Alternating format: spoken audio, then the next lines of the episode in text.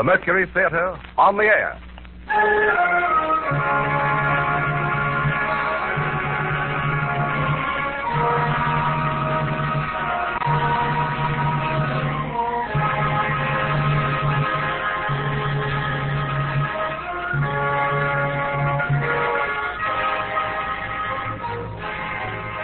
The Columbia Broadcasting System takes pleasure in bringing you the 12th in its series of weekly broadcasts featuring Orson Welles and the Mercury Theater on the air. Tonight, Broadway's and radio's most celebrated theatrical producing company brings to life the best loved character in detective fiction, the immortal Sherlock Holmes. The play is Orson Welles' own adaptation for radio of William Gillette's enduring melodrama based on the famous stories by Sir Arthur Conan Doyle. Before the performance begins, here is the director of the Mercury Theater, the star and producer of these unique broadcasts, Orson Welles. Good evening. Well, tonight it's back to Baker Street. Back to that unlikely London of the 19th century where high adventure awaits all who would seek it in a hansom cab or under a gas lamp in an Inverness cape. For tonight we pay tribute to the most wonderful member of that most wonderful world. A gentleman who never lived and who will never die. There are only a few of them, these permanent profiles, everlasting silhouettes on the edge of the world. There is first the little hunchback with a slapstick whose hooked nose is shaped like his cap. There is now and always will be the penguin footed hobo in the derby and the baggy pants, and the small boy with a wooden head, and the long rusty knight on horseback, and the fat knight who could only procure a charge on foot. There is also the tall gentleman with the hawk's face, and the underslung pipe, the fore and aft cap. We'd know them anywhere and call them easily by name. Punch and the Charlies, Chaplin and McCarthy, Quixote, Sir John, and Sherlock Holmes. Now, irrelevant as this may seem, we of the Mercury Theater are very much occupied these days with rehearsals for a revival of a fine old American farce. A lot of you will remember, if only for its lovely title, which is Too Much Johnson. Its author was William Gillette, which reminded us, as it reminds you, of Sherlock Holmes. As everybody knows, that celebrated American inventor of underacting lent his considerable gifts as a playwright to the indestructible legend of the Conan Doyle detective and produced the play which is as much a part of the Holmes literature as any of Sir Arthur's own romances and as nobody will ever forget. He gave his face to him. For William Gillette was the aquiline and actual embodiment of Holmes himself. It is too little to say that William Gillette resembled Sherlock Holmes. Sherlock Holmes looks exactly like William Gillette.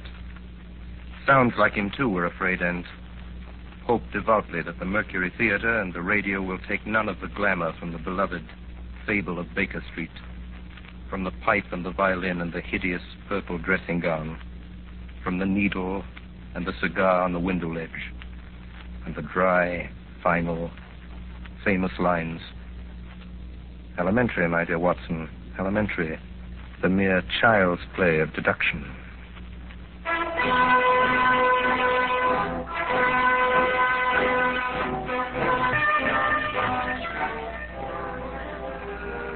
My name is Watson.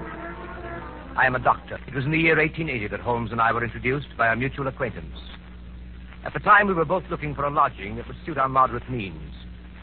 This we found on the second floor of a house at 221B Baker Street.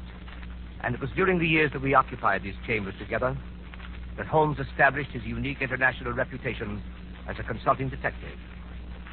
During that, my modest share in giving an account of some of his most famous cases. Most famous of these are the ones of which I have written under the names of the Speckled Band, Sign of Four, Hound of the Baskervilles, and A Study in Scarlet. They represent, however, only a minute fraction of the 643 cases Holmes successfully solved during the years that we shared the lodgings in Baker Street.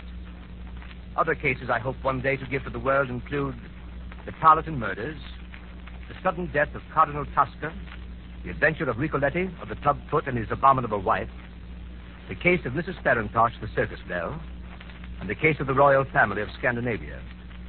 Each illustrate in their own way the remarkable genius of my friend Sherlock Holmes. Since my marriage three years ago, Holmes has continued to occupy the Baker Street lodgings by himself. And here almost every afternoon when my work in the office is finished, I am in the habit of calling on him. The sitting room as you go in is exactly as it has been for the past 13 years. The worn bearskin rug, the huge sofa covered with faded chintz, the mantelpiece cluttered with miscellaneous objects, unanswered letters, and piles of loose tobacco. On one side of the fireplace, in a deep armchair, his pipe cut dressing gown, sits Sherlock Holmes with his violin under his chin.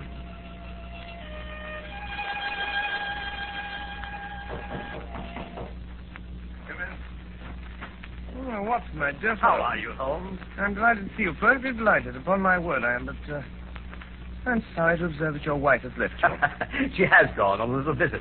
But how did you know? How did I? Well, I like that. How do I know anything? How do I know you've been getting yourself very wet lately, that you're an extremely careless servant girl, and that you've moved your dressing table to the other side of the room? Holmes, if you had lived a few centuries ago, they'd have burned you alive. Hmm, Such a conflagration would have saved me a great deal of trouble and expense. Tell me now, how did you know all that? Hmm, Too simple to talk about. Scratches and clumsy cuts, my dear fellow, on the inner side of your shoe there, just where the firelight strikes it. Scratches, cuts. Somebody scraped away crusted mud and did it badly, badly. Scraped the shoe along with it. There's your wet foot, my dear Watson, and your careless servant girl all on one shoe. Face badly shaved on the right side, always used to be on the left. Light must come from the other side. Couldn't very well move your window, must move the dressing table. of course. But how the deuce did you know my wife was away? Well, what the deuce is your second waistcoat button, Watson? And what the deuce is yesterday's button-ear doing in today's lapel? And why the deuce do you wear the expression of it? oh, marvelous. Elementary, my dear fellow, elementary. The child's play of deduction. I'm only doing it for your amusement before we pass on to more serious matters. Oh, what is it now, Holmes? Watson, my dear fellow, the enthusiasm which has prompted you to chronicle, and if you will excuse my saying so, somewhat to embellish my little uh, adventures, you occasionally seen fit to introduce a certain element of romance which struck me as being uh, just a trifle out of place. Something like working an elopement into the fifth proposition of Euclid. I uh, merely refer to this in case you should see fit at some future time to uh, chronicle the case on which I am about to embark. The strange case of Professor Robert Moriarty. Moriarty? I don't remember ever having heard of the fellow. No, Watson, you haven't. It is precisely this quality of invisibility that makes of Professor Moriarty the Napoleon of crime. Sitting motionless like an ugly, venomous spider in the center of his web. But that web having a thousand radiations and the spider knowing every quiver of every one of them. And within 48 hours, I'll have the lines drawn so tightly around him that he can't move. I'll arrest him and his entire gang. Why, Holmes, this is a very dangerous... My dear fellow, it's perfectly delightful. My whole life is spent in a series of frantic endeavors to escape from the dreary commonplaces of existence. For a brief period, I escaped. Well, congratulate me. The day before yesterday, I received in this room the visit of a certain foreign nobleman who has recently inherited a very considerable title and who is about to be married. Seems that this titled gentleman was so indiscreet as to fall in love with a young English lady by the name of Faulkner, uh, socially inferior, and to make her a promise of marriage. Uh, later, at his family's insistence, the thing was broken off, and the young lady died shortly after with a broken heart, leaving behind a sister. Also, considerable evidence in the form of letters, photographs, and jewelry with inscriptions. These the sister kept. These, together with the sister, are now being held in a house in St. John's Wood by a pair of blackmailers who go by the name of Chetwood. So far as you see, my dear Watson, a fairly ordinary case of blackmail, hardly worth my attention. Last night, on my inspection, a certain element revealed itself which renders the case far more important than I had expected. And that element was... Professor Moriarty. Come in. Beg pardon, Mr. Holmes. Mm, yes, Billy, what is it? Gentleman to see you by the name of Foreman. Show him in, Billy. Show him in. Yes, Mr. Holmes. Come in, Mr. Foreman. Mm, Good evening, Foreman. Good evening, Mr. Holmes. Uh, Watson, this is Inspector Foreman. Since the day before yesterday, he occupies the position of butler under the name of Judson in the home of Mr. and Mrs. Chetwood, uh, blackmailers of St. John's Wood. Well, Foreman, any news? Yes, sir. This morning, a little after nine, Chetwood and his wife drove away in a four-wheeler. They returned about eleven. Bassick was with them. You know him, sir. Mm, yes. When I last had the occasion to meet Mr. Bassick, he got two years for safecracking. Go on, Foreman. Well, they took this man Bassick into the library. I got a look at him from the outside. And there he was opening up the safe, where they'd been keeping the letters. Go on. In the end, when they got the safe open, it was empty. Hmm. The letters were gone. It seems like the Faulkner girl got them back somehow. That got them pretty excited. Bassick went out to send a telegram. Have you got a copy of it? Yes, yes. Here it is, sir. It's in code. Hmm. Moriarty. I thought so, Watson. This case is taking a most promising turn. Foreman, you return at once to the house at St. John's Wood. Within ten minutes, I shall be there myself. If I remember correctly, the kitchen is immediately below the drawing room. Yes. When I knock over a chair in the drawing room, you'll overturn a lamp in the kitchen, scatter smoke balls, and give an alarm of fire. All other instructions remain unchanged. Very good, sir. Hurry, Foreman. Yes, Mr. Holmes. Well, my dear Watson, it begins to look like a most interesting evening.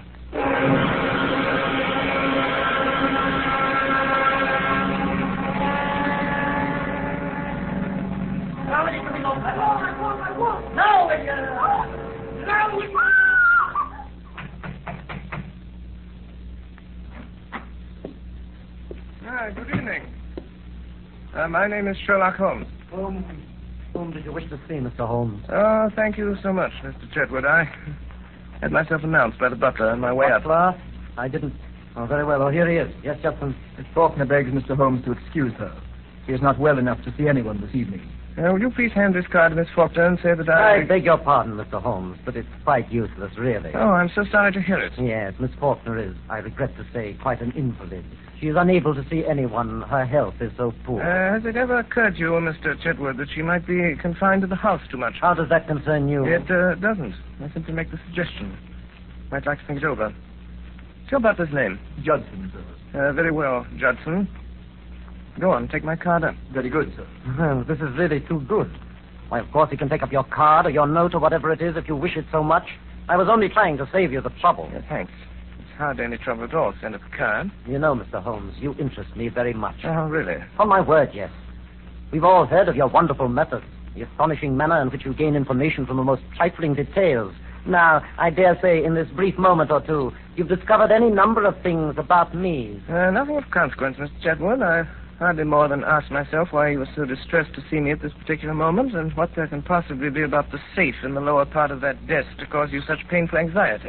Very good. Very good indeed. If those things were only true now, I'd be wonderfully impressed. It would be absolutely remarkable. Excuse me, sir. Uh, Judson, A message for you, Mr. Chetwood. you'll excuse me, I trust. It's from uh, Miss Faulkner. Well, really. She begs to be allowed to see you, Mr. Holmes. She absolutely implores it. Well, I suppose I shall have to give way.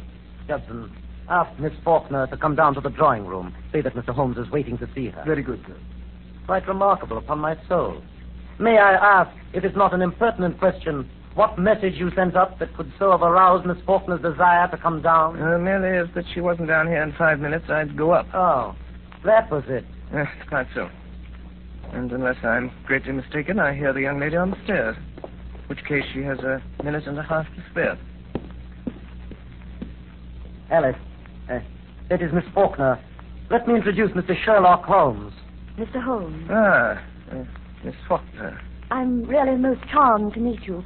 Although it does look as if you've made me come down in spite of myself, doesn't it? I thank you very much indeed for consenting to see me, Miss Faulkner, but regret to observe that you are put to the trouble of making such a very rapid change of dress. Oh, yes. I did hurry a trifle, I confess. Mr. Holmes is quite living up to his reputation, isn't he, Freddie? Come in. Yes, ma'am. What are you doing here, Judson?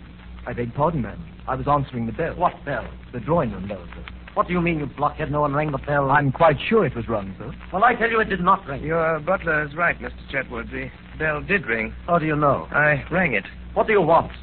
I'll send my card to the real Miss Faulkner. The real? I said the real Miss Faulkner. Judson, Yes, sir. Holmes, what right have you to ring for servants and give orders in my house? what right have you to prevent my cards from reaching their destination? And how does it happen that you and this woman are resorting to trickery and deceit to prevent me from seeing Alice Faulkner? Through some trifling oversight, Judson, neither of the cards I handed to him has been delivered. Kindly see that this error does not occur again. My orders, sir. Ah, you have orders. I can't say, sir. You were told not to deliver my card. What business is it of yours, I'd like to know? I shall satisfy your curiosity on that point in a very short time, Mr. Chetwood. Yes. And you'll find out in a very short time that it isn't safe to meddle with me.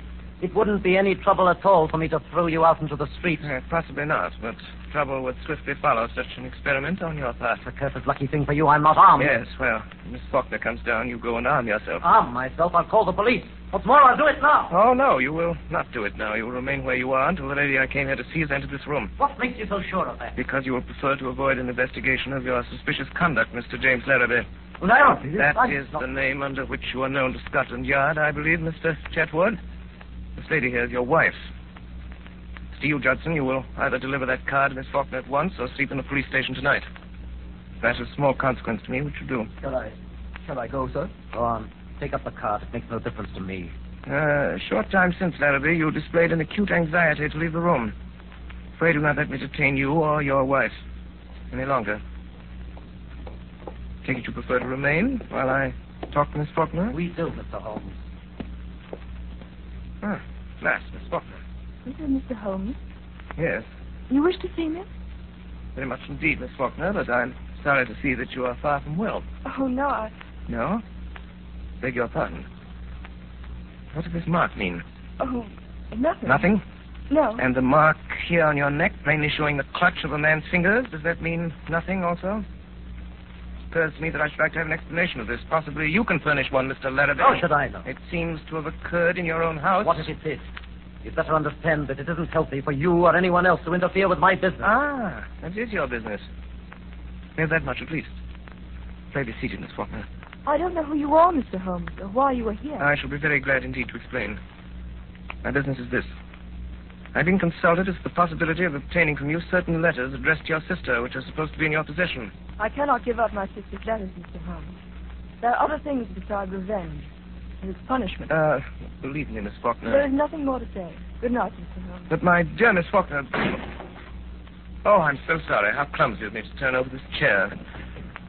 Fire! Fire! Oh, help! Oh, what's that? What's that? What is What's going on in your house here? Get right out here! The lamp, sir. Lamp? The lamp in the kitchen, sir. It fell off the table and everything down there is blazing. Blazing. Quick, sir, come down. Quick, come. Uh, don't alarm yourself, Miss Faulkner. There is no fire. No fire. The smoke was all uh, arranged for. Arranged for? What does it mean, Mr. Holmes? It means this, Miss Faulkner. means that I wanted a package of letters, Miss Faulkner, and that by following your eyes just now, when you thought there was a fire, I discovered that you'd hidden them in the upholstery of this chair. Hmm. Here. Quite elementary, as you see. And now that they're in my possession, there seems to be no reason for me to remain any longer in this house. Good night, Miss Faulkner. Miss Faulkner, Yes. I. I can't take them, Miss Faulkner. These letters belong to you. I find that I cannot keep them unless you can possibly change your mind and let me have them of your own free will. I just suppose you could. I'll therefore return them to you and, uh... Oh, here's our friend Mr. Larrabee returning from the fire. So, you've got the letters, have you? Now I suppose we're going to see you walk out of the house with them. On the contrary, you're going to see me return them to their rightful owner. Miss Faulkner, here are your letters. Should you ever change your mind and be so generous, so forgiving as to wish to return these letters to the one who wrote them, you have my address. In any event, rest assured there will be no more cruelty, no more persecution in this house. Thank you, Mr. Holmes. You are perfectly safe with your property, Miss Faulkner. For I shall so arrange it that your faintest cry of distress will be heard. And if that cry is heard, it will be very unfortunate for those who are responsible. As for you, Mr. Larrabee, and uh, you, Madame, I beg you to understand that you continue your persecution of that young lady at your peril. Hmm. Good night. Miss Faulkner. Come here, Miss Faulkner. Now. Are you going to give me those letters? No, never. Are you going to give me those letters? Now then. Be careful, Jim. You shut up. Now then, Miss Faulkner, do you give me those letters or do I break your arm? What's that? Someone knocked on the door. No, it was on that side. Did you call, madam? I think someone knocked, Judson. I'll see, madam.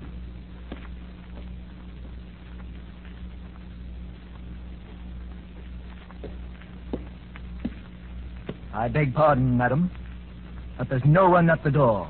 Very well, you may go. He's got us watched. What we want to do is to leave it alone. Let the Emperor have it. You mean Professor Moriarty? That's who I mean. Once let him get at it, he'll settle it with Holmes pretty quick. Don't you worry a minute. I tell you, Professor Moriarty will get at him before noon tomorrow night. He won't wait long either. And when he strikes, it means death.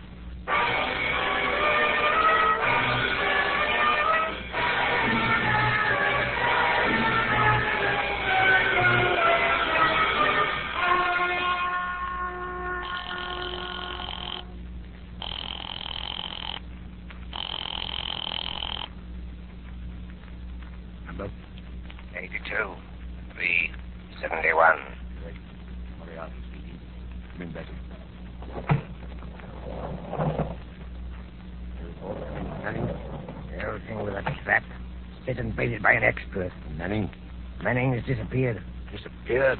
Sherlock Holmes again. Now this Larrabee job. He's in on that too. And that's where he's made his mistake.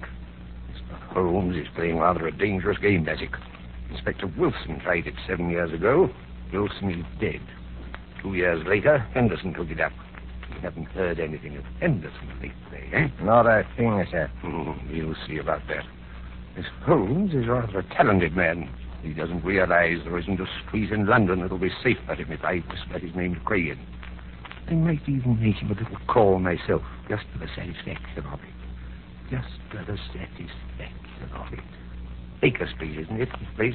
Baker Street, eh? Baker Street, sir. We could make it safe. We could make it absolutely safe, with three streets in every direction. Yes, sir, but we could. We've done it over and over again elsewhere. Police decoy, men in every doorway. Do this tonight in Baker Street. Nine o'clock, call his attendants out on one pretext or another and keep them out. You understand? I'll see this Sherlock Holmes myself. I'll give him a chance for his life. That's it. Yes, sir. Notify the Lascar that I may require the gas chamber at Stepney tomorrow night. And have Craigin there at a quarter before ten with his crew. Tell Larrabee I shall want him to write a letter to Mr. Sherlock Holmes, which I shall dictate. Meet me here at seven. And place your men at nine tonight for Sherlock Holmes's house in Baker Street. You still go there yourself, sir? I will still go there myself. At this meeting tomorrow night, sir. To get him in the gas chamber. If I fail to kill him in Baker Street, you'll have him in Swandam Lane. Either way, I have him, Bassick. Two strings to our bow. Two strings, eh, Bassick?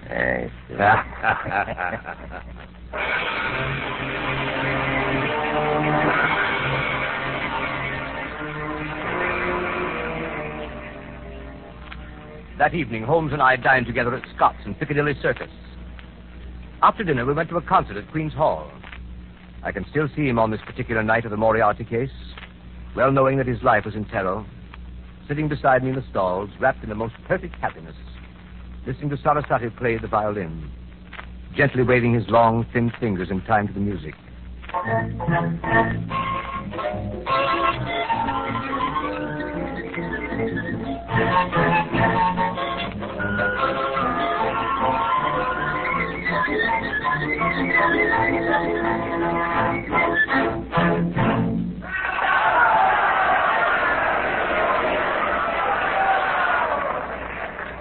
When it was over, he rose, put on his long coat, and started with long steps in the direction of the street. Come, my dear Watson. Go on to Baker Street. I have an idea that very soon we shall be receiving a most interesting visit.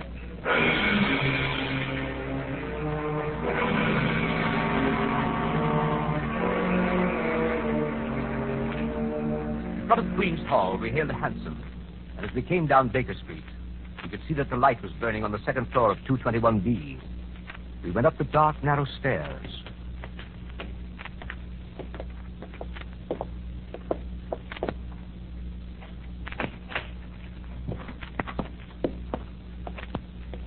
Mr. Holmes. The boy Billy was waiting for us. Mr. Yeah. Holmes. What is it? Mrs. Hudson's compliments, sir, and she wants to know if she can see you.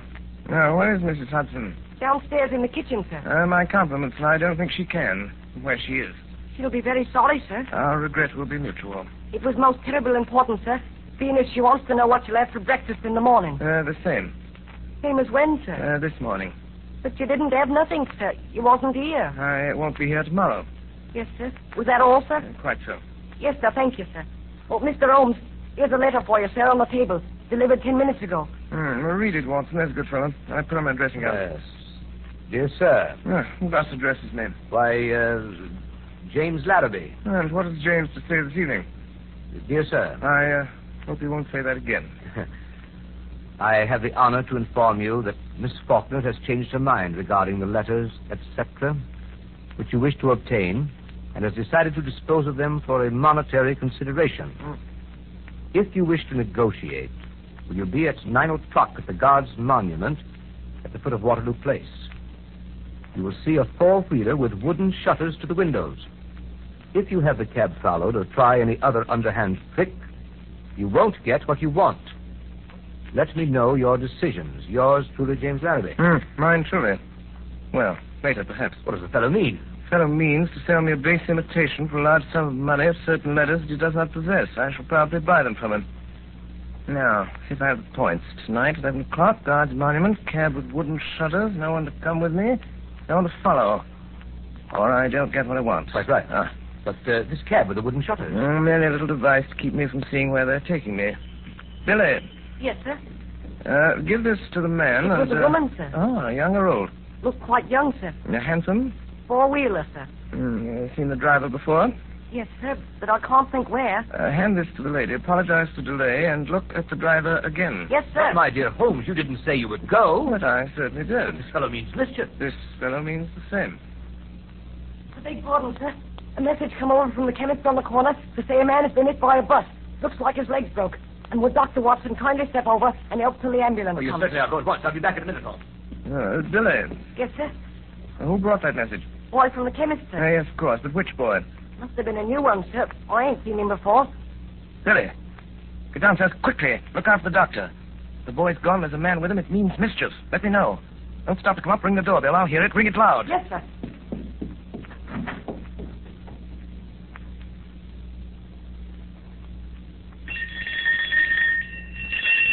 Look out, sir. Look out. Look out.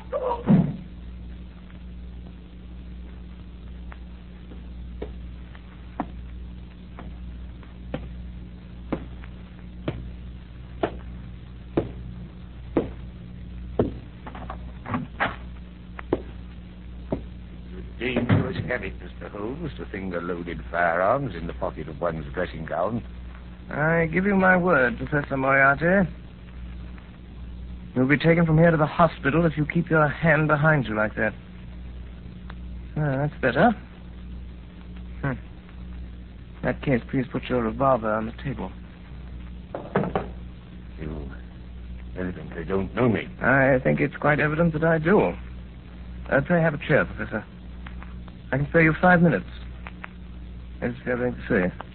Uh, careful. What are you about to do, Professor Moriarty? Look at my watch. I'll tell you when your five minutes is up. Is your intention to pursue this case against me? Uh, that is my intention. To the very end. I regret this.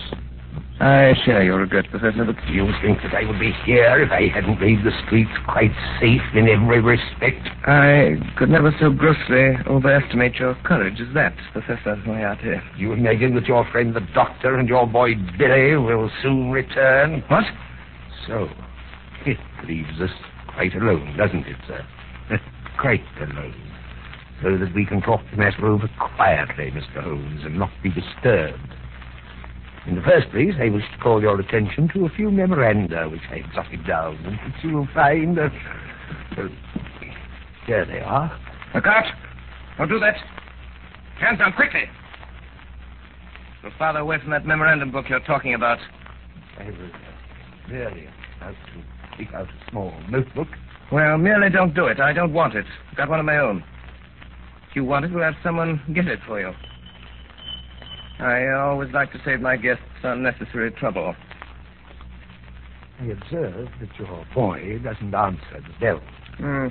No, but I have an idea that he will before long. It may possibly be longer than you think, Mr. Holmes. What? That boy. Yes, that boy. Well, at least we'll try the bell once more, Professor. Doesn't it occur to you that he may possibly have been detained, Mr. Holmes? It does, Professor. Uh, but it also occurs to me that you're in very much the same predicament, Professor Moriarty. I beg pardon, sir. Someone tried to hold me, sir. Yeah, it's quite evident, however, that he failed to do so. Yes, sir. He's got my coat, sir, but he ain't got me. Billy, Yes, sir. Billy, the gentleman I'm carefully pointing out to you with this 45 desires to have us gather something of his left hand inside coat pocket. He's not feeling quite himself today, and the consequence of his trying to do it himself might prove fatal. I suggest you attend to it for him. Yes, sir. Is this it, sir? This gun? Uh, quite so. Quite so. Put it on the table. Uh, not there, Billy. On this table, where I can reach it. More like it. That's all, Billy. Then I'll see if he's got another, sir. Why, Billy, you surprised me.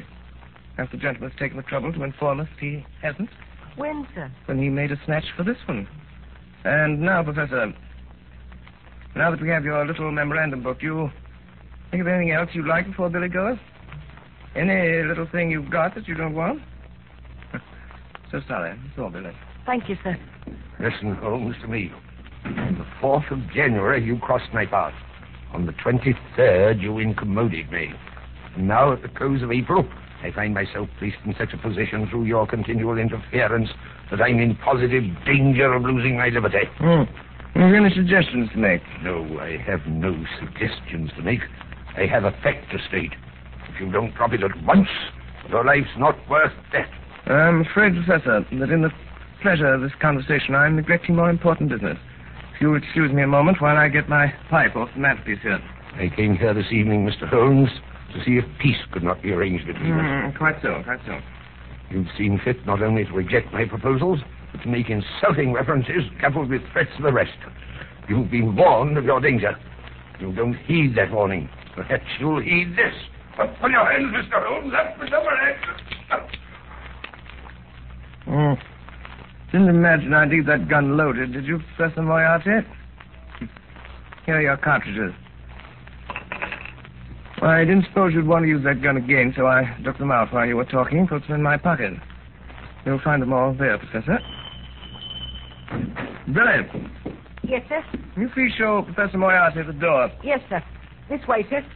Don't ever say I didn't warn you, Mr. Holmes. Uh, no, no, Professor Moriarty. No. I never will. Billy, come here. Yes, sir. Billy? Billy, you're a good boy. Yes, sir. Thank you, sir.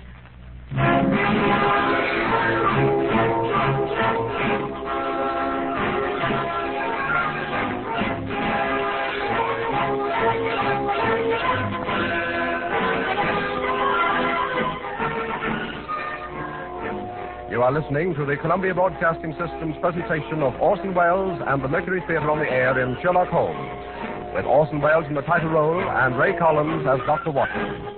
We pause a moment for station identification. This is the Columbia Broadcasting System.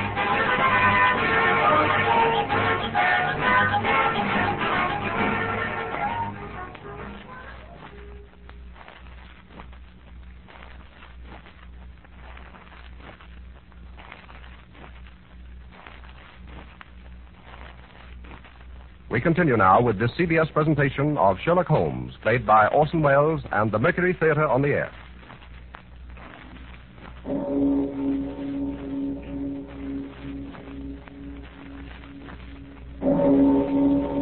It was exactly nine o'clock when Sherlock Holmes left the house in Baker Street. He had given the strictest instructions that no one was to follow him. If there had been no word from him by noon of the following day, we must notify Scotland Yard. I went to the window and looked after him as he went down Baker Street. A tall, thin figure in a gray ulster, walking with long, smooth steps in the direction of Langham Place. There he entered a cab.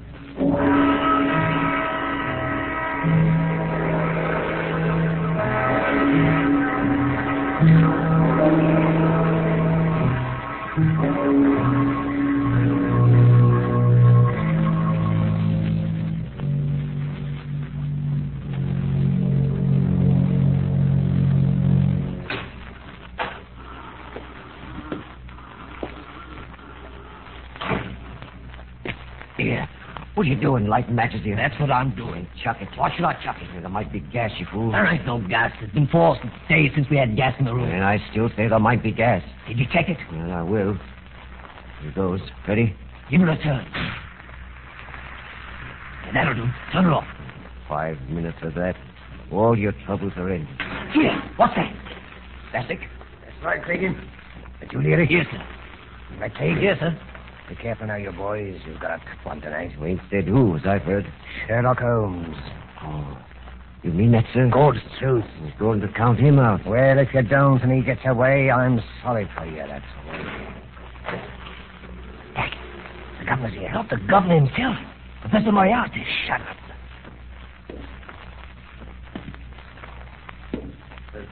Yes, sir. Dr. Fulcrew. All here, sir. No mistakes tonight, Craigin. Well, be careful of that, sir. This is Larrabee. Hello. He's in on this job. Hello, Larrabee. What's that door, Blassie?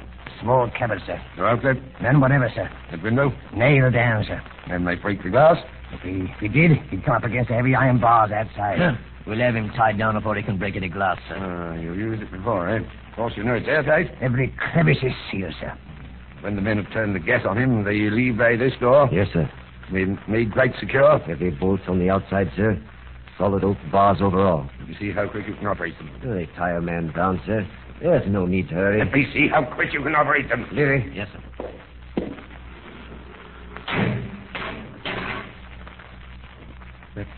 That's good. Open it up. Now, Craigin, the rest of you, one thing remember. Whatever happens, no shooting tonight. Not a single shot. Will be heard in the alley below. First thing is to get his revolver away before he has a chance to use it. Two of you attract his attention in front. The other come up on him from behind and snatch it out of his pocket. Then you have him. Arrange that, Craigin. I'll attend to it, sir. Mr. Larrabee, you understand? He'll wait for you. I understand, sir. They give you this opportunity to sell him the packet of letters you forged and get what you can for your trouble. A few hundred pounds doesn't interest me, Mr. Larrabee. What I'm after is Holmes. I understand, sir. When you've finished and got your money, you whistle, and these gentlemen come in. Let's hear it. You hear that, Craigin? That's right. And Craigin, the proper moment, present my compliments to Mr. Sherlock Holmes and say that I wish him a pleasant journey to the other side. Come on, Bassick. Good night, gentlemen. Good night. Good night. Good night. Good night, sir. All right, boys. Clear. When you hear the whistle, in you come. Right you are, sir. There he is. Yes, sir. You get down on the corner below. Let me know when he comes. I will let you know. Well, when you see him driving up, come down the alley and whistle three times. Very good, sir. Here. What's this? How did you get in? What are you doing in the back? Hey, what is it, Larry? A woman here in the back. Bring her in. Come on, you. Come on. Oh. Oh, it's you, Miss Faulkner. It's true, then. How did you get to this place? I followed you in a cab. What have you been doing since I came up here? Informing the police, perhaps? No. I was afraid he'd come, so I waited. To warn him, I suppose. No. To warn him, yes. You're going to swindle and deceive him, sell him a packet of false letters. I know that. What else are you going to do to him? Hmm, wouldn't you like to know? Where are those men who came up here? What men? Three terrible-looking men. I saw them go in at the street door. You don't mean these men, do you, Miss Faulkner?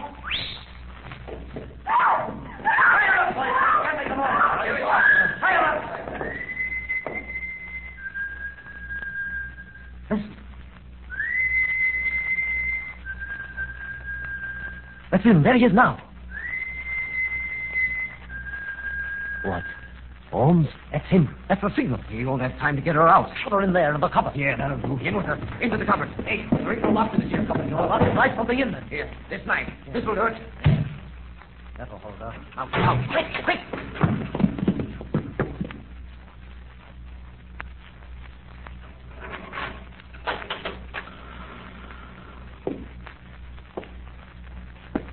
Good evening, Mr. Holmes. Ah, Mr. Larrabee. now, really. I certainly thought after all this driving about in a closed cab, you'd show me something new. Uh, seen it before, have you, Mr. Holmes? Oh, well, a time or two. Now to come to think of it, I nabbed a friend of yours in this place while he was trying to drop himself out of the window. Ed Colvin, the cracksman. Colvin, Colvin, never heard of him before. Well, you certainly never heard of him after. Sure of that. Brace of counterfeiters used these luxurious chambers in the spring of 89. Well, of hid in that cupboard. We pulled him out to the heel. Quite interesting. But times have changed since then. Ah, so they have, Mr. Larrabee, so they have. Then it was only cracksmen, counterfeiters, pickpockets, and petty swindlers of various kinds. But now. Well, what now? Well, between you and me, Mr. Larrabee, we've heard some not altogether agreeable rumors.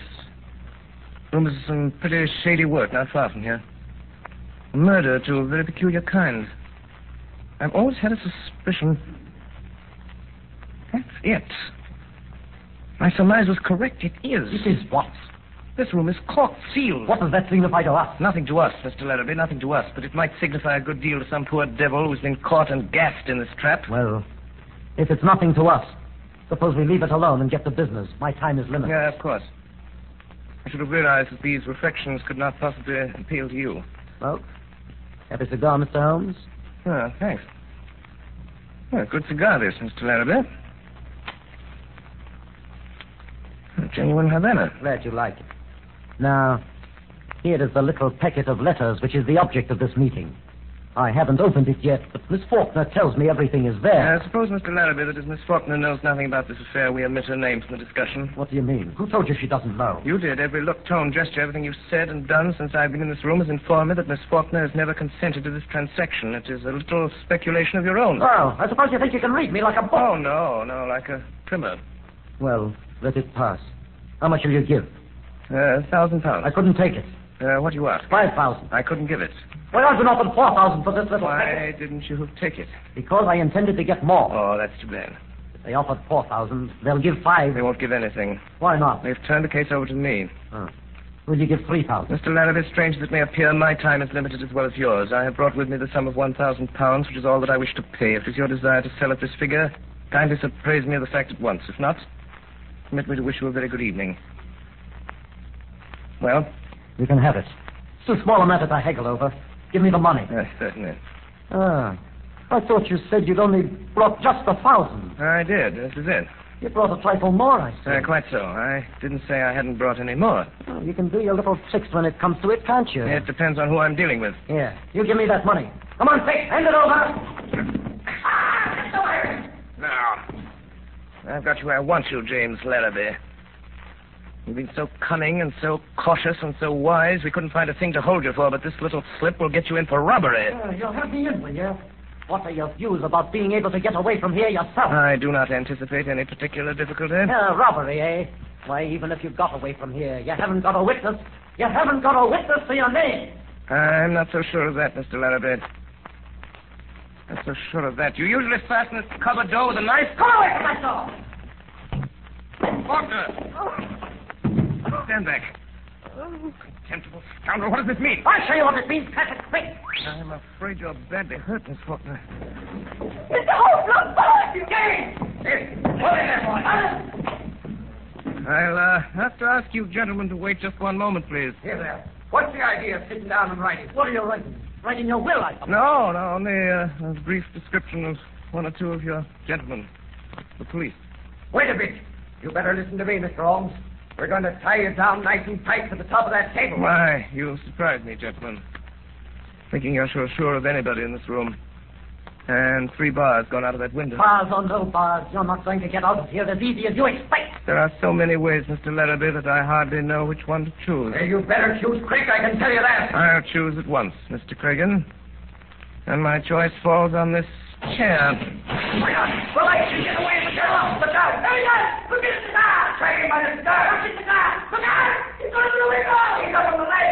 He's trying out. Look at his cigar. He's quick. After him. There he goes. He's out. By the window. No, gentlemen, no, not by the window.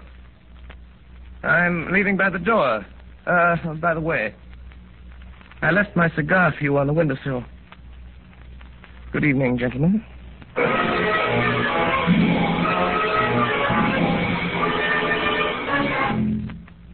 There was no news of Holmes that night. And Billy reported next morning that he had not breakfasted at home. I had a busy morning at my office in Harley Street. It was after 11 before the last of my appointments was over. And still no news of Holmes. Did you uh, ring Dr. Watson? Oh, Parsons. Is there anyone waiting? I have to be in Baker Street at noon. There's one person in the waiting room, Doctor. A lady, sir, and she wants to see you most particular. Hey, what about? She didn't say so, only she said it was of the utmost importance to her if you would see her. sir. Oh, very well, I'll see her and call a cab for me at the same time and have it wait. Show the lady in. Yes, sir. Uh, This way, ma'am. This way. Oh, Doctor, it's awfully good of you to see me. I'm Mrs. H. DeWitt Seaton. Dear me, I didn't bring my card case. Or if I did, I'd lost it. Don't trouble about a card, Mrs. Seaton. They said you were Mr. Holmes's friend. Several people told me that. There's several. They advised me to ask you where I could find him today, this morning. And everything depends on it, Doctor. Everything. I'd go to Mr. Holmes at once. But I've been. I've been, and he wasn't there. You went to Mr. Holmes' house? Yes, in Baker Street. That's why I came to you. They said he might be here. No, he isn't here. But don't you expect him this morning? No, there's no possibility of Mr. Holmes coming, as far as I know. But couldn't you get him to come? It would be such a great favor to me. I'm almost worn out with going about him with this dreadful anxiety. If you could get word to Mr. Holmes to come. I could not get him to come, madam, and I beg you to excuse me. I'm going out myself on urgent business. I have no idea where Mr. Holmes could be. I... What's that, Parsons? Sounded like a accident, sir. Probably nothing more than a broken down hansom. Uh, see what it is, Bud. Well, that's the bell, sir. Somebody's hurt, sir, and they're wanting you. Well, don't allow anybody to come in. I have no more time. Very well, sir. But they're coming in, Doctor. Let the old man come in, Carl. Yes, bring him in. There ain't nowhere else for him to go. Can't the doctor drop his business and he can't come in when he's hurt. The doctors can't see anybody. He's got to come in. We can't leave him out in the street, can we? All right, help him in, Oh, Parsons. Doctor, it's frightful. Can I be of some use? No, Doctor? whatever, no, whatever. But, Doctor, I must see the poor fellow. Oh, my leg, my leg. Uh, right this way, sir. Be careful of the sill, sir. Uh, that's it. The accident. You can't help the accident. Oh, you can't. That's plain enough. He was on the wrong side of the street, he was. And now over to the... No, no, I'll sit here. No, no, no, this is the chair, sir. Uh, don't you suppose I know where I want to sit down? You'll sit down here. That isn't the doctor. Uh, the doctor will have a look at you. Here's the doctor. that isn't the doctor. Yes, it is a doctor. Here, doctor. You just come and have a look at this old bloke, will you? He's hurt himself a little then. Uh, are you a cabman? Yes, I'm the cabman. Well, I'll have you arrested for this. Arrested? Arrested, arrested, arrested. You can't arrest me. No, I can't, but somebody else can. Where's my hat? Where's my hat? My hat! My hat! Never mind your hat. I will mind my hat. I'll hold you responsible. There's your hat in your hand. Go on, sit down. That isn't my hat. Here, you're responsible. I'll have you arrested. Here, come back. I'll go and stick around here. You know, I got to go and attend to the meeting. Bring your horse in here. I want to speak to him. I... Uh, conspiracy. I won't stay in this place. If I ever get out of here alive. Now, what are you staring at me for, lady? Parsons, tell that cab to wait for me. I must see if he's badly Uh, hurt. yes, sir. Now, my friend, if you'll sit quiet for one moment, I'll have a look at you. Well, stay still, will you? Well, how can I... Remarkable, remarkable weather we're having, eh, Doctor? Holmes! What on earth? How about having me remove some of this ridiculous disguise, Watson? Holmes! Is that you? Uh, quite so, my dear fellow, quite so. Holmes! Watson, Watson, don't get out that window. Look out, the blind! What do you want me to do? Nothing. It's already been done by Mrs. Larrabee here. Look out, Holmes. She can get out that way. I don't think so, Watson. Foreman! I got it, sir. Good work, Foreman. I'll take this lady in charge. Yes, sir. Very good, Foreman. Wait for me outside. Yes, sir. Oh, Watson, my dear fellow, I regret to say that up to the present time, Professor Moriarty himself has not risen to the bait. Where do you think he is? In the open streets, under some clever disguise. Watching for a chance to get at me. And was this woman sent in here? Quite so, quite so. A spy. To let them know by some signal if she found me in the house. Now they know. Pull down that blind, Watson. I don't care to be shot at from the street. I imagine we shall hear from Professor Moriarty very soon now. Mr. Holmes! Mr. Holmes! What did I tell you? He's come, sir. From where? The house across the street. He was in there watching these windows. He must have seen something, for he's just come out. There was a cab waiting in front of this house, sir, and he's climbed up and changed places with the driver. Get out again quick, Billy, and keep your eye on him. Yes, sir. Thank you, sir. Watson, could you let me have a rather heavy portmanteau for a few moments? I won't do it any harm. Parsons, my large Gladstone over there in the corner. Bring it here, please. yes, sir. Yes. Here you are, sir. Here's a portmanteau. Uh, thank you, Parsons. Put it down there. Mm, thank you so much. Uh, Parsons, you ordered a cab for the doctor a short time ago. It's been waiting, I believe. Yes, sir, I think it has, sir. Be so good as to tell the driver to come in here and get a valise. When he comes, tell him that's the one. Uh, very good, sir. My dear Watson, times like these you should tell your man never to take the first cab that comes on call, nor yet the second. The third may be safe. But Holmes, I... All right, I'm cabby, I'm cabby. Yes, yes, cabby, here, right, right in this way. Ah, this bag. I want taken down. Uh, Right, the you are, street. Captain, that's right. Uh, all right. Uh, goodbye, Watson. Bye, Watson, no fella? Uh, wait a minute, driver. Pretty heavy, I'm afraid. Let me help you. Uh, the Watson. I'll write to you from Budapest. Yes, yes, but Uh, here, driver. Let me tighten up these straps a bit. Here we are, that's right. I'll hold it, driver. You you pull the strap. A few little things in this bag that I wouldn't like to lose. Right, you sir. And it's just as well to make quite sure. Is it not, Professor Moriarty? By means of a simple pair of handcuffs. Blast you, Holmes. You imagine, Sherlock Holmes, that this is the end? I ventured to dream that it might be. Are you quite sure the police will be able to hold me? Professor Moriarty, uh, I'm quite sure of nothing. Take him away, Foreman.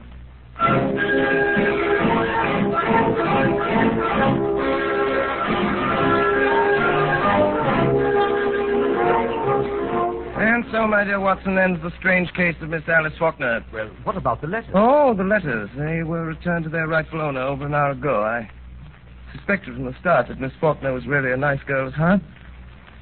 Ah, dear. What is it, Holmes? I was just reflecting, my dear Watson. With Moriarty out of the way, London, from the point of view of the criminal expert, likely to become a singularly uninteresting city. One's morning paper, a veritable wilderness of boredom. Mr. Holmes, Mr. Holmes. Yes, Billy? There's a lady, sir. Been waiting for an hour. Says she's got to see you, sir. Case of murder, she says.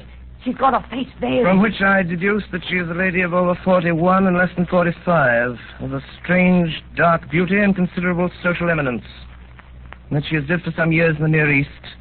And that she is now wearing a large blood ruby on the second finger of her left hand. Holmes, how do you know these things? It's amazing. Elementary, my dear Watson. Elementary. The child's play of deduction.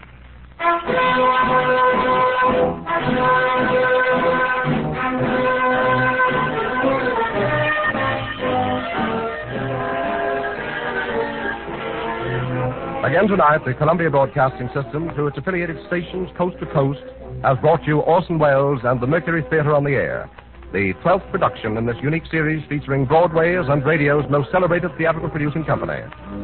This evening, the play was Orson Welles' own adaptation of William Gillette Sherlock Holmes. In the cast, Dr. Watson, played by Ray Collins, Alice Faulkner by Mary Taylor, Madge Larrabee by Brenda Forbes, James Larrabee by Edgar Barrier, Inspector Foreman by Morgan Farley, Craigin by Richard Wilson, Bassick by Alfred Shirley, Leary by William Allen, Billy by Arthur Anderson, Professor Moriarty by Eustace Wyatt, and Sherlock Holmes by Orson Welles.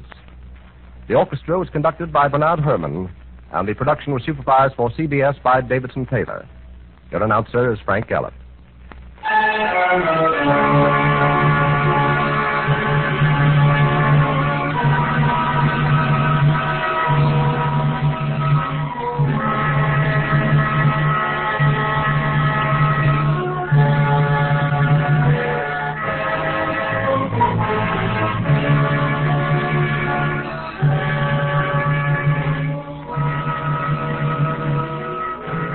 Sunday evening at the same time, another classic narrative dramatized by Orson Welles.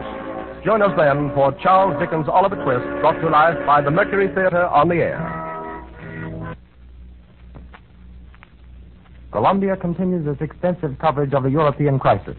At this, this time, we present a brief summary of the latest developments of the day on the European continent as brought to us by the Press Radio Bureau.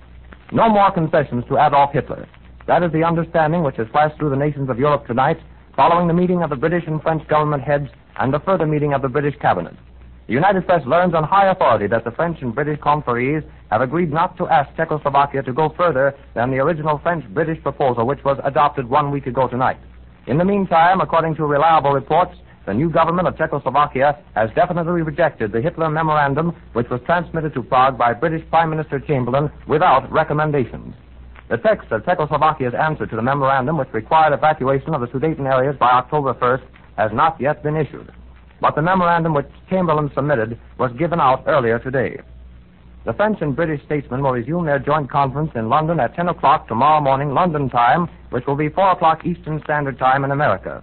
At that time, it is understood they will have before them the full text of Czechoslovakia's answer, which has already been communicated to them in substance by the Czech minister Jan Masaryk.